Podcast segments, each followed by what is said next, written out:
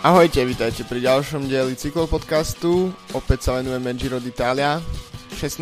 etapa z Trenta do Rovereta bola individuálna časovka na 34,2 km a podľa očakávania priniesla celkom zmenu v top 10. Na čele sa nič nezmenilo, ale to, čo sa deje so Simonom Jejcom je celkom zaujímavé. Takže viac k 16. etape. Profil bol pomerne jednoduchý, uh, bola to viac menej rovinatá časovka, ako som už spomínal, 34 km.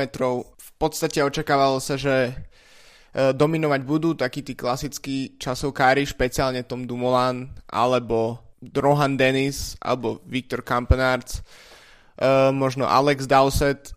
No a vlastne takto aj z počiatku vyzeralo, keďže v časovke sa štartuje samozrejme od uh, najhoršie umiestnených jazdcov po lídrov v GC, tak uh, také tie prvé lepšie časy stanovili práve jazdci ako Alex Dowsett, uh, Viktor Kampanarts, uh, trocha sklamaním bol možno írsky časovkár Strek Segafredo Ryan Mullen, no ale potom prišiel Tony Martin, ktorý s rých, priemernou rýchlosťou 50,002 km na hodinu odjazdil časovku za 40 minút a 14 sekúnd čím stanovil čas, ktorý vydržal skutočne veľmi dlho a v podstate možno od prvýkrát od e, majstrovstiev sveta v, v Katare v roku 2016 sme videli naozaj Tonyho Martina v tom som živli.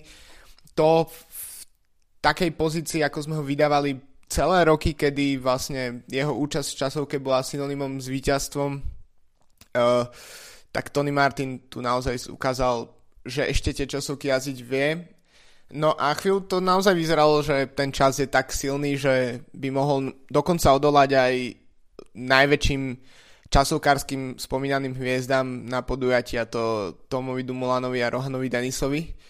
No Rohan Denis ako trocha nižšie postavený jazdec GC štartoval skôr, naozaj rozbil konkurenciu. Zajazdil čas 40 sekúnd rovný, eh, pardon, 40 rovných minút Tony Martin teda za ním zaostal 14 sekúnd a vlastne v tom momente sa už len čakalo, aký, ak, ako sa rozdajú karty medzi Dumolanom a Simonom Yatesom. Viac menej bolo jasné, že etapu si odnesie Rohan Dennis alebo Tom Dumoulin. No ešte medzičasom fantastickú jazdu predvedol Fabio Aru, od ktorého to naozaj asi nikto nečakal, špeciálne po jeho veľmi chla, chabých výkonoch uh, v kopcoch, kde sa od neho čakalo viac, no a Fabio Aru rozhodne nie je nejaký vychýrený časovkár a v podstate tento výsledok v, nakoniec uh, skončil v 8, keďže získal ešte 20 sekúnd penalizácie za, nepovolené, za nepovolenú jazdu v závetri. Uh, tak pôvodne to teda vyzeralo, že by skončil na 6. mieste v časovke v takej konkurencii ako práve Dennis, Martin, Dumoulin, Fanenden, Campenards.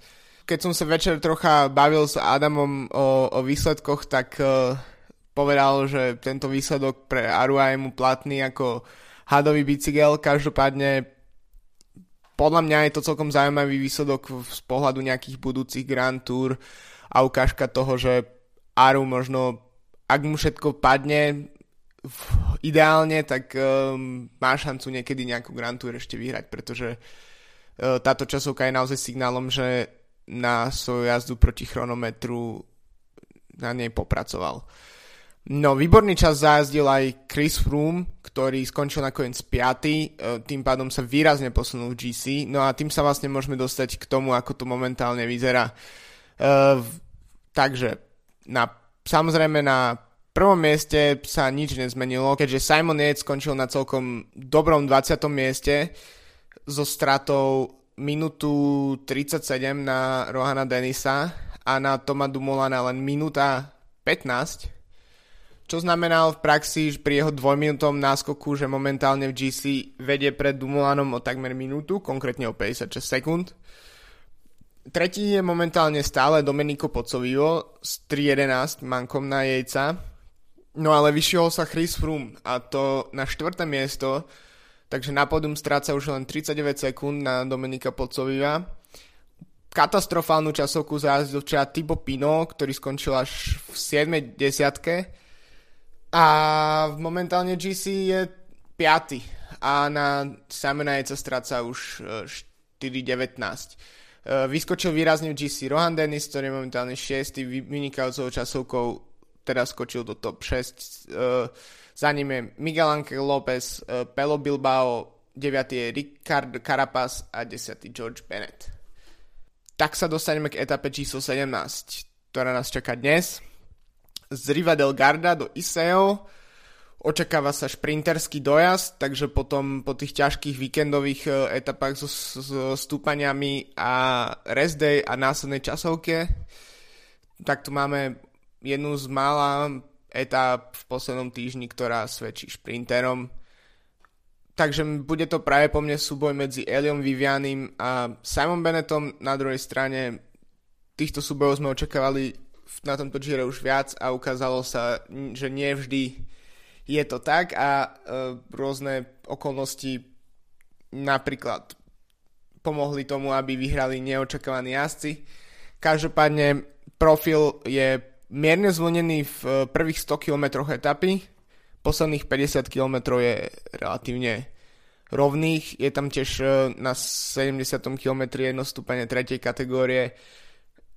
To by malo znamenať, že ak aj by došlo k nejakým selekciám, tak tých 55 km do cieľa by malo byť dostatočné na to, aby sa mohol peloton opäť pospájať a došlo naozaj k tomu šprinterskému dojazdu.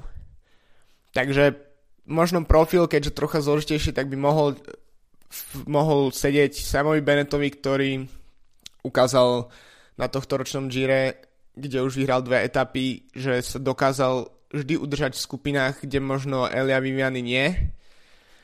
Na druhej strane, keď by došlo k súboju jedna na jedného, tak pravdepodobne Viviany by mal návrh. Takisto ešte nemáme príliš veľa etap, kde by úspeli um, takí tí oportunisti, čiže nejaké naozaj regulérne celodenné uniky, takže možno aj to by možno mohol byť dnes deň, eh, kedy by sa tak mohlo stať. Inak máme tiež na štarte niekoľko šprinterov, ktorí by radi uspeli a sú hladní po úspechu, napríklad eh, Saša Modola alebo Nikola Bonifacio.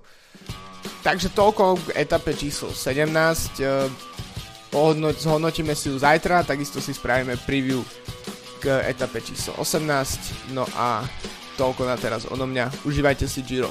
Čaute.